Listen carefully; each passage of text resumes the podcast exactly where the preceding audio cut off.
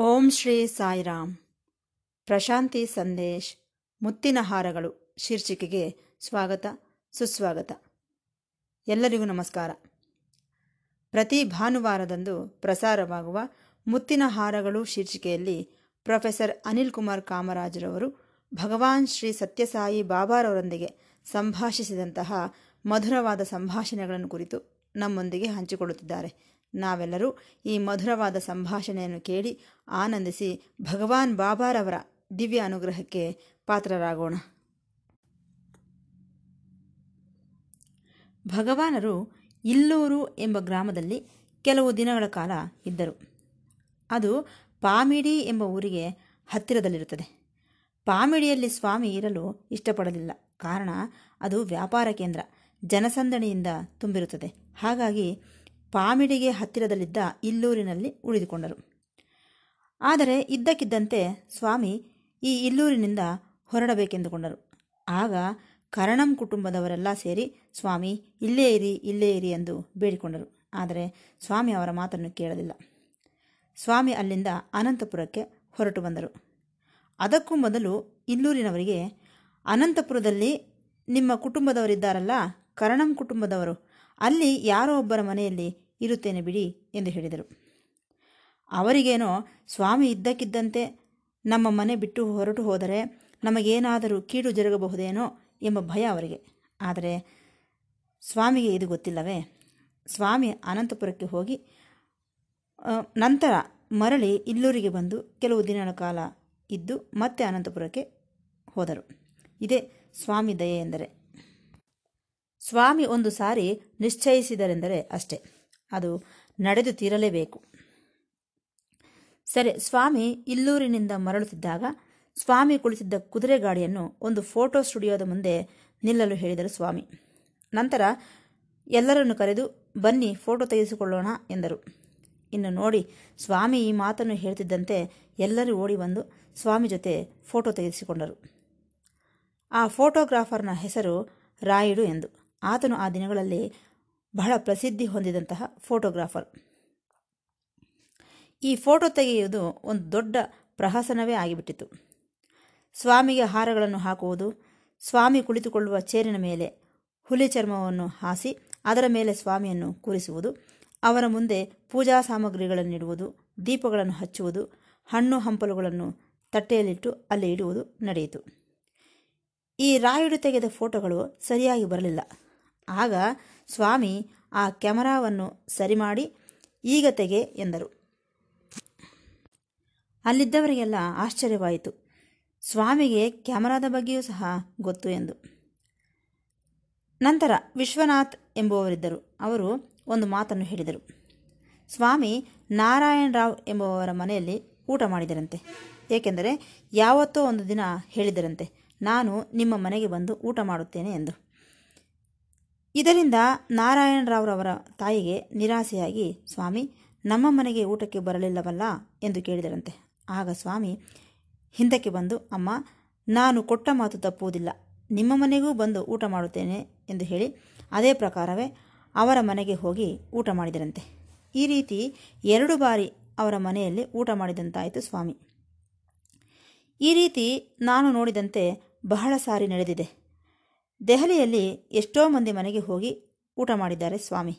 ಅದು ಹೇಗೆಂದರೆ, ಹೋಗುವುದು ಚೇರ್ನ ಮೇಲೆ ಕುಳಿತುಕೊಂಡು ಒಂದು ಸಾರಿ ಅವರು ಮಾಡಿದಂತಹ ಅಡುಗೆಯನ್ನು ಬಾಯಿಗೆ ಇಟ್ಟುಕೊಂಡು ಮೇಲೇಳುವುದು. ಈ ರೀತಿ ಒಂದೇ ದಿನ ಎರಡು ಮೂರು ಮನೆಗಳಲ್ಲಿ ಬ್ರೇಕ್ಫಾಸ್ಟ್ ಮಾಡಿದ್ದಿದ್ದೆ ಸ್ವಾಮಿ. ಸ್ವಾಮಿ ತಿನ್ನುವುದೇ ಸ್ವಲ್ಪ ಸ್ವಲ್ಪ. ಅವರು ಮಾಡಿದ ಅಡುಗೆಯನ್ನು ಸ್ಪರ್ಶಿಸುವುದು, ಸುಮ್ಮನೆ ಹಾಗೆ ಟೇಸ್ಟ್ ನೋಡಿದಂತೆ ನೋಡಿ ನನ್ನದು ಊಟವಾಯಿತು ಎಂದು ಹೇಳುವುದು. ಈ ರೀತಿ ಅಂದಿನಿಂದಲೇ ಈ ಪದ್ಧತಿ ಇತ್ತು. ಮಾತು ಕೊಟ್ಟ ಮೇಲೆ ನೆರವೇರಿಸಿಯೇ ನೆರವೇರಿಸುತ್ತಿದ್ದರು ಸ್ವಾಮಿ. ಸ್ವಾಮಿಯ ಈ ಪದ್ಧತಿಯನ್ನು ನಾವು ಸಹ ಅಭ್ಯಾಸ ಮಾಡಿಕೊಂಡರೆ ಒಳ್ಳೆಯದು. ಅದರಲ್ಲೂ ಸ್ವಾಮಿ ತಮ್ಮ ತಟ್ಟೆಗೆ ಬಡಿಸಿದಂತಹ ಅಡುಗೆಗಳನ್ನೆಲ್ಲ, ಖಾರ ಪದಾರ್ಥವಾಗಲಿ, ಸಿಹಿ ಪದಾರ್ಥವನ್ನಾಗಲಿ ಎಲ್ಲವನ್ನು ಸೇರಿಸಿ ಬೆರೆಸಿ ಒಂದು ಮುದ್ದೆಯಂತೆ ಮಾಡಿ ಅದರಲ್ಲಿ ಸ್ವಲ್ಪ ಸ್ವಲ್ಪವೇ ಅಲ್ಲಿದ್ದವರಿಗೆಲ್ಲ ಹಂಚಿಬಿಡುತ್ತಿದ್ದರು ಸ್ವಾಮಿ. ಈ ಅಭ್ಯಾಸ ಶಿರಡಿ ಅವತಾರದಲ್ಲೇ ಇತ್ತೆಂದು ನಮಗೆ ಗೊತ್ತಾಗುತ್ತದೆ. ಶಿರಡಿ ಅವತಾರದಲ್ಲೂ ಸಹ ತೆಗೆದುಕೊಂಡು ಬಂದಂತಹ ಆಹಾರವನ್ನೆಲ್ಲ ಬೆರೆಸಿ ಅದನ್ನು ಸ್ವಲ್ಪ ಸ್ವಲ್ಪವಾಗಿ ಅಲ್ಲಿಗೆ ಬಂದಂಥವರಿಗೆಲ್ಲ ಪ್ರಸಾದವಾಗಿ ಹಂಚಿಬಿಡುತ್ತಿದ್ದರು ಸರಿ, ಈ ಪ್ರಕಾರ ಸ್ವಾಮಿ ಪಾಮಿಡಿಗೆ ಹೋದರು. ಇದಕ್ಕೂ ಮೊದಲು ಸ್ವಾಮಿ ಪಾಮಿಡಿಗೆ ಹೋಗಿರಲಿಲ್ಲ. ಆದರೆ ಈಗ ಹೋದರು. ರಾವ್ ಎಂಬುವವರು ಅವರ ಅತ್ತಿಗೆ ಅತ್ತೆಯವರು ಹಾಗೂ ಸ್ವಾಮಿ ಈ ಮೂರು ಜನ ಬಸ್ಸಿನಲ್ಲಿ ಪಾಮಿಡಿಗೆ ಹೋದರು. ಆದರೆ ಪಾಮಿಡಿಯಲ್ಲಿ ಇಳಿದುಕೊಳ್ಳಲಿಲ್ಲ. ಕಲ್ಲೂರು ಎಂಬ ಗ್ರಾಮದಲ್ಲಿ ಇಳಿದುಕೊಂಡರು. ಕಾರಣ, ಪಾಮಿಡಿ ಬಸ್ ಸ್ಟ್ಯಾಂಡ್ನಲ್ಲಿ ಹೆಚ್ಚು ಜನರಿರುತ್ತಾರೆ. ಅವರೆಲ್ಲರೂ ಸ್ವಾಮಿಯನ್ನು ನೋಡಲು ಬರುತ್ತಾರೆಂದು ಕಲ್ಲೂರಿನಲ್ಲಿ ಇಳಿದುಕೊಂಡರು. ಮೊದಲೇ ಒಂದು ಬಸ್ ಹೋಯಿತು. ಆಗಲೇ ಸ್ವಾಮಿ ಬರುತ್ತಿದ್ದಾರೆಂದು ಪ್ರಚಾರವೂ ಸಹ ಆಯಿತು. ಸ್ವಾಮಿ ಒಂದು ಕುದುರೆ ಗಾಡಿಯಲ್ಲಿ ಕಲ್ಲೂರಿಗೆ ಬಂದು ಇಳಿದುಕೊಂಡರು. ಸ್ವಾಮಿ ಪಾಮಿಡಿಗೆ ಹೋದಾಗ ಸುಬ್ಬರಂಗಯ್ಯ ಎಂಬ ವ್ಯಾಪಾರಸ್ಥರ ಮನೆಯಲ್ಲಿ ಉಳಿದುಕೊಂಡರು. ರಾವ್ರವರ ಬಂಧುವಾದ ಒಬ್ಬರಿಗೆ ಟೈಫಾಯ್ಡ್ ಜ್ವರ ಕಾಡುತ್ತಿತ್ತು. ಸ್ವಾಮಿ ಆತನಿಗೆ ಸೀಬೆ ಹಣ್ಣನ್ನು ಕೊಟ್ಟು ತಿನ್ನಲು ಹೇಳಿ, ಅದರಿಂದ ಆತನಿಗೆ ಟೈಫಾಯ್ಡ್ ಕಾಯಿಲೆಯನ್ನು ಗುಣವಾಗುವಂತೆ ಮಾಡಿದರು. ಮರುದಿನ ಬೆಳಿಗ್ಗೆ ಬಂದವರಲ್ಲಿ ಕೆಲವರಿಗೆ ಇಂಟರ್ವ್ಯೂ ನೀಡಿದರು. ಕೆಲವರೇನೋ ಪ್ರಸಾದ ಕೇಳಿದರು. ಕೆಲವರೇನೋ ಪ್ರಾಪಂಚಿಕ ವಿಚಾರಗಳ ಬಗ್ಗೆ ಕೇಳಿದರು. ಕೆಲವರೇನೋ ಆಸ್ತಿಪಾಸ್ತಿಗಳನ್ನು, ಇನ್ನು ಕೆಲವರು ತಿನ್ನುವ ಪದಾರ್ಥಗಳನ್ನು, ಕೆಲವರು ರೋಗ ನಿವಾರಣೆಯನ್ನು ಕೇಳಿಕೊಂಡರು. ರಾಜಕುಂಡ ವೆಂಕಟರಾಮಯ್ಯ ಎಂಬುವರು ಈ ರೀತಿ ಇವರೆಲ್ಲ ಕೇಳುತ್ತಿದ್ದರೆ ಅವರನ್ನು, ನಿಮಗೆ ಬುದ್ಧಿ ಇದೆಯೇ? ಇಂತಹ ಚಿಲ್ಲರೆ ವಿಚಾರಗಳನ್ನು ಕೇಳುತ್ತೀರಿ. ವೇದಾಂತ ಜ್ಞಾನವನ್ನು ಕೊಡಿ ಎಂದು ಕೇಳಬಾರದೆ, ಆ ಜ್ಞಾನ ನಿಮಗೆ ಬೇಡವೇ? ಎಂದು ಅವರನ್ನು ಬೈದರು. ನಂತರ ಸ್ವಾಮಿ ಈ ರಾಜಕುಂಡ ವೆಂಕಟರಾಮಯ್ಯನವರನ್ನು ಬರಲು ಹೇಳಿಕೊಳಿಸಿದರು ಅವರು ಬಂದ ಮೇಲೆ, ನೀನೇನು ಬೇಜಾರು ಮಾಡಿಕೊಳ್ಳಬೇಡ. ಮಧ್ಯಾಹ್ನ ಊಟದ ನಂತರ ನಾನು ಮಾತನಾಡುತ್ತೇನೆ ಎಂದು ಮಾತು ಕೊಟ್ಟರು. ಅದೇ ಪ್ರಕಾರವೇ ಊಟದ ನಂತರ ಶಿರಡಿ ಭಗವಾನರ ಜೀವನ ವಿಶೇಷತೆಗಳ ಬಗ್ಗೆ ಸ್ವಾಮಿ ಮಾತನಾಡಿದರು. ಪಾಮಿಡಿಯಲ್ಲಿದ್ದ ಎರಡು ದಿನಗಳ ಕಾಲ ಸ್ವಾಮಿ ಭಕ್ತರನ್ನೆಲ್ಲ ಪೆನ್ನಾ ನದಿ ತೀರಕ್ಕೆ ಕರೆದುಕೊಂಡು ಹೋಗಿ, ಅಲ್ಲಿದ್ದ ಮರಳಿನಿಂದ ಅನೇಕ ವಿಗ್ರಹಗಳನ್ನು ಸೃಷ್ಟಿಸಿ ಕೆಲವು ಭಕ್ತರಿಗೆ ಕೊಟ್ಟರು. ನಂತರದ ಕಾಲದಲ್ಲಿ ಹೇಗೆ ಚಿತ್ರಾವತಿ ನದಿ ತೀರದ ಮರಳಿನಿಂದ ವಿಗ್ರಹಗಳನ್ನು ಸೃಷ್ಟಿಸಿ ಕೊಡುತ್ತಿದ್ದರೋ ಅದೇ ರೀತಿ ಪೆನ್ನಾ ನದಿ ತೀರದ ಮರಳಿನಲ್ಲೂ ಸಹ ವಿಗ್ರಹಗಳನ್ನು ಸೃಷ್ಟಿಸಿ ಕೊಟ್ಟಿದ್ದರು. ಆನಂತರ ಅನಂತಪುರಕ್ಕೆ ಬಂದುಬಿಟ್ಟರು. ಆ ದಿನಗಳಲ್ಲಿ ಅನಂತಪುರದಲ್ಲಿ ಅಷ್ಟಾಗಿ ಜನರು ಇರಲಿಲ್ಲ. ಹಾಗಾಗಿ ಚಿದಂಬರಯ್ಯ ಎಂಬುವರ ಮನೆಯ ಮುಂದೆ ಇರುವ ತೋಟದಲ್ಲಿ ಒಂದು ಚೇರನ್ನು ಹಾಕಿಕೊಂಡು ಅದರ ಮೇಲೆ ಕುಳಿತುಕೊಂಡು ಅಲ್ಲಿದ್ದವರಿಗೆ ಹೂಗಳನ್ನು ಕೊಯ್ದುಕೊಂಡು ಬನ್ನಿ, ಪೂಜೆ ಮಾಡೋಣ ಎಂದು ಹೇಳಿದರು ಸ್ವಾಮಿ. ಆಗ ಚಿದಂಬರಯ್ಯನವರು ಹೂಗಳಿಗಾಗಿ ಹೂವಿನ ಗಿಡದ ಹತ್ತಿರ ಹೋದರೆ ಆ ಗಿಡದಲ್ಲಿ ಹೂಗಳೇ ಇರಲಿಲ್ಲ. ಹಾಗಾಗಿ ಅವರು ವಾಪಸ್ಸು ಬಂದು, ಸ್ವಾಮಿ, ಹೂಗಳಿಲ್ಲ ಎಂದು ಹೇಳಿದರು. ಆಗ ಸ್ವಾಮಿ, ಮತ್ತೆ ಹೋಗಿ ನೋಡು ಎಂದು ಹೇಳುತ್ತಾ ತಾವು ಸಹ ಅವರ ಜೊತೆಯಲ್ಲಿ ಹೋಗಿ ಆ ಹೂವಿನ ಗಿಡದ ಒಂದು ಕೊಂಬೆಯನ್ನು ಬಾಗಿಸಿದರು. ಆಗ ಆ ಕೊಂಬೆಯ ತುಂಬ ಹೂಗಳೇ ಅದನ್ನು ನೋಡಿದವರಿಗೆಲ್ಲ ಆಶ್ಚರ್ಯವಾಯಿತು. ಆ ರಾತ್ರಿ ಸ್ವಾಮಿ ಬೆಂಗಳೂರಿಗೆ ಹೊರಟು ಬಂದರು. ಅವರ ಜೊತೆ ತಿರುಮಲರಾವ್ ಎಂಬುವರು ಸಹ ಹೊರಟು ಬಂದರು. ಇವರು ಬೆಂಗಳೂರಿನ ನಿವಾಸಿಗಳು. ಇವರು ತೋಟಗಳನ್ನು ಮಾಡುವುದು, ಉದ್ಯಾನವನಗಳನ್ನು ಮಾಡುವುದರಲ್ಲಿ ಬಹಳ ಪ್ರಸಿದ್ಧರಾಗಿದ್ದರು.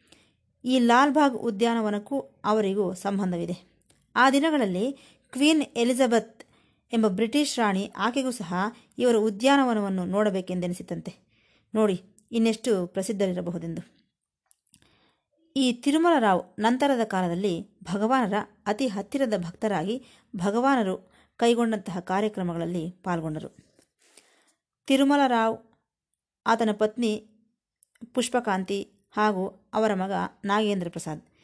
ಇವನಿಗೇನೋ ಒಂದು ಕಾಲು ಉದ್ದ, ಒಂದು ಕಾಲು ಗಿಡ್ಡ ಇತ್ತು. ಇದು ಅವರಿಗೆ ಎಷ್ಟೋ ಬಾಧೆಯನ್ನುಂಟು ಮಾಡುತ್ತಿತ್ತು. ಹೀಗಾಯಿತಲ್ಲ ಎಂದು.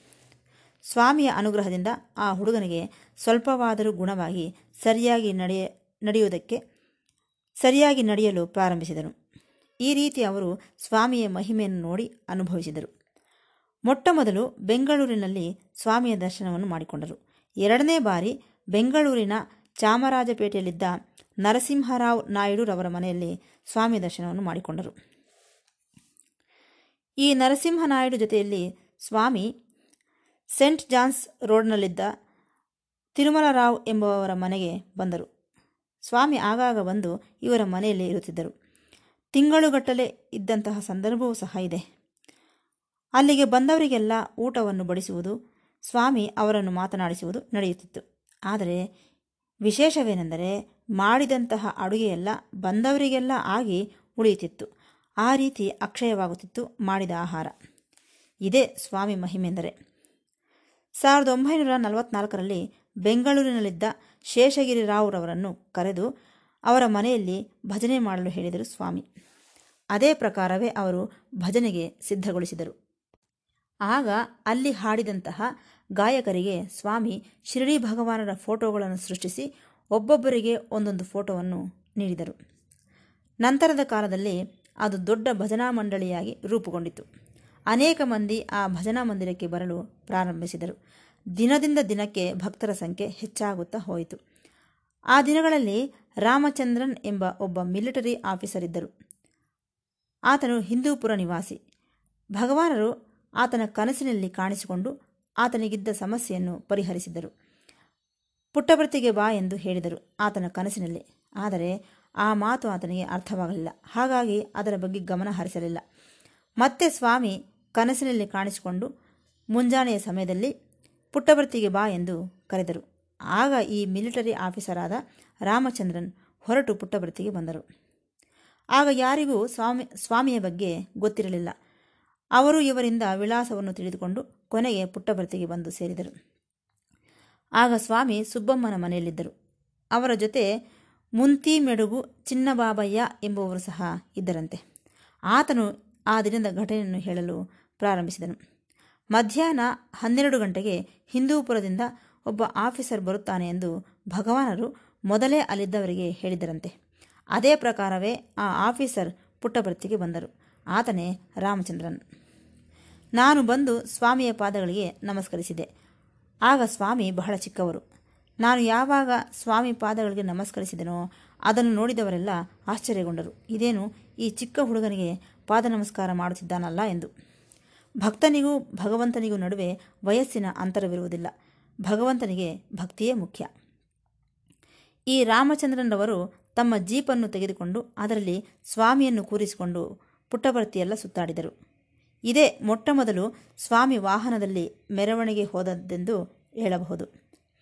ಈ ರಾಮಚಂದ್ರನವರು ಸ್ವಾಮಿಯನ್ನು, ಸ್ವಾಮಿ, ನೀವು ನಿಂತುಕೊಳ್ಳಿ, ಎಲ್ಲರಿಗೂ ಕಾಣಿಸುತ್ತದೆ ಎಂದು ಹೇಳುತ್ತಾ ಆ ಜೀಪಿನ ಟಾಪನ್ನು ತೆಗೆದು ಹಾಕಿದರು ಆ ಜೀಪಿನಲ್ಲಿದ್ದ ಸ್ವಾಮಿಯನ್ನು ಆ ಗ್ರಾಮಸ್ಥರೆಲ್ಲ ನೋಡಿ ಆನಂದಿಸಿದರು. ನನ್ನ ಜೀಪಿಗೆ ಡೀಸೆಲ್ನ ಪೆಟ್ರೋಲ್ನ ಅವಶ್ಯಕತೆ ಇಲ್ಲ. ಕಾರಣ ಊರಿನವರೆಲ್ಲ ಸೇರಿ ರಥವನ್ನು ಹೇಗೆ ಎಳೆದು ಮೆರವಣಿಗೆ ಮಾಡುತ್ತಾರೋ ಹಾಗೆ ನನ್ನ ಜೀಪನ್ನು ಎಳೆದು ಮೆರವಣಿಗೆ ಮಾಡಿದರು ಎಂದು ಆತನು ಆನಂದದಿಂದ ಹೇಳಿಕೊಂಡನು. ನಂತರ ರಾಮಚಂದ್ರನರವರು ಸ್ವಾಮಿಯನ್ನು ಹಿಂದೂಪುರಕ್ಕೆ ಕರೆದುಕೊಂಡು ಹೋಗಿ ಒಂದು ದೊಡ್ಡ ಮೆರವಣಿಗೆಯೇ ಸಿದ್ಧಗೊಳಿಸಿದರು. ಬಹಳ ಚೆನ್ನಾಗಿ ಪುಷ್ಪಾಲಂಕಾರವನ್ನು ಮಾಡಿ ಊರಿನಲ್ಲೆಲ್ಲ ಸ್ವಾಮಿಯನ್ನು ಮೆರವಣಿಗೆ ಮಾಡಿದರು. ಇದನ್ನು ನೋಡಿದಂತಹ ಹಿಂದೂಪುರದ ವ್ಯಾಪಾರಿಗಳೆಲ್ಲ ಆಶ್ಚರ್ಯಪಟ್ಟರು. ಈ ಆಫೀಸರಾದ ರಾಮಚಂದ್ರನರವರಿಗೆ ಒಬ್ಬ ಡ್ರೈವರ್ ಇದ್ದನು. ಆತನ ಹೆಸರು ಪ್ರಹ್ಲಾದ್ ರಾವ್ ಎಂದು. ಆತನು ಮಹಾ ಸೋಮಾರಿ ಆದರೆ ಪುಟ್ಟವರ್ತಿಗೆ ಎಂದರೆ ಸಾಕು, ರೆಡಿಯಾಗಿ ಬಿಡುತ್ತಿದ್ದನು. ಟಿ. ರಾಮಶರ್ಮಾ ಎಂಬುವರಿದ್ದರು ಇವರು ಸ್ವಾಮಿ ಓದುತ್ತಿದ್ದ ದಿನಗಳಲ್ಲಿ ಸ್ವಾಮಿಯ ಕ್ಲಾಸ್ಮೇಟ್. ಬುಕ್ಕಪಟ್ಟಣದಲ್ಲಿ ಬುಕ್ಕಪಟ್ಟಣದಲ್ಲಿ ತಮ್ಮ ವಿದ್ಯಾಭ್ಯಾಸ ಮುಗಿದ ನಂತರ ಈ ರಾಮಶರ್ಮರವರು ಹಿಂದೂಪುರ ಹೈಸ್ಕೂಲಿಗೆ ಸೇರಿದರು ಸಾವಿರದ ಒಂಬೈನೂರ ನಲವತ್ತ ಮೂರರಲ್ಲಿ ನಂತರ ಸಾವಿರದ ಒಂಬೈನೂರ ನಲವತ್ತ್ನಾಲ್ಕರಲ್ಲಿ ಪುಟ್ಟಭರ್ತಿಯಲ್ಲಿ ಸಾಯಿಬಾಬಾ ಎಂಬುವರಿದ್ದಾರೆ. ಅವರು ಶಿರಡಿ ಭಗವಾನರ ಅವತಾರವೆಂದು ಕೇಳಲ್ಪಟ್ಟನು. ಆಗ ಓಹೋ, ನನ್ನ ಕ್ಲಾಸ್ಮೇಟೇ ಆಗಿರುತ್ತಾನೆ, ಆತನನ್ನು ನೋಡಬೇಕು ಎಂದು ಪುಟ್ಟಭರ್ತಿಗೆ ಬಂದನು. ಈ ರಾಮಶರ್ಮರವರು ಸ್ವಾಮಿಯನ್ನು ದೂರದಿಂದ ನೋಡಿ ಗುರುತು ಹಿಡಿದು, ಆ, ನೀನಾ ಬಾಬಾ ಎಂದು ಜೋರಾಗಿ ಕೂಗಿಕೊಂಡನು. ನಂತರ, ಅಯ್ಯೋ, ಆ ರೀತಿ ನಾನು ಕರೆಯಬಾರದಿತ್ತು. ಆತನು ಎಲ್ಲರಿಂದ ಪೂಜೆ ಪುನಸ್ಕಾರಗಳನ್ನು ಸ್ವೀಕರಿಸುತ್ತಿದ್ದಾರಲ್ಲ ಎಂದು ಎಷ್ಟೋ ಪಶ್ಚಾತ್ತಾಪಪಟ್ಟನು. ಸ್ವಾಮಿಯನ್ನು ಕ್ಷಮೆಯೂ ಸಹ ಕೇಳಿದನು. ಆದರೆ ಸ್ವಾಮಿ ಇದಕ್ಕೆಲ್ಲ ಬೇಜಾರು ಮಾಡಿಕೊಳ್ಳುವುದಿಲ್ಲ. ಅದರ ಬದಲು ಆತನ ಬೆನ್ನು ತಟ್ಟಿ, ಯಾವಾಗ ಬಂದೆ? ಏನು ಓದುತ್ತಿದ್ದೀಯಾ? ಏನು ಸಮಾಚಾರ? ಎಂದು ಎಲ್ಲವನ್ನು ವಿಚಾರಿಸಿದರು. ನಂತರ ಈ ಮಿಲಿಟರಿ ಆಫೀಸರ್ ಸ್ವಾಮಿಯನ್ನು ಹಿಂದೂಪುರಕ್ಕೆ ಕರೆದುಕೊಂಡು ಹೋಗಿ ಊರಲ್ಲೆಲ್ಲ ಮೆರವಣಿಗೆ ಮಾಡಿದರು. ನಂತರ ಸ್ವಾಮಿ ಅಲ್ಲಿಂದ ಪುಟ್ಟಭರ್ತಿಗೆ ವಾಪಸ್ಸಾದರು ಇನ್ನುಳಿದ ವಿಚಾರಗಳನ್ನು ಮುಂದಿನ ಭಾಗದಲ್ಲಿ ತಿಳಿದುಕೊಳ್ಳೋಣವೆಂದು ಹೇಳುತ್ತಾ ಈ ಭಾಗವನ್ನು ಮುಕ್ತಾಯಗೊಳಿಸುತ್ತಿದ್ದೇನೆ. ಮತ್ತೆ ಭೇಟಿಯಾಗೋಣ. ಸಾಯಿರಾಮ್.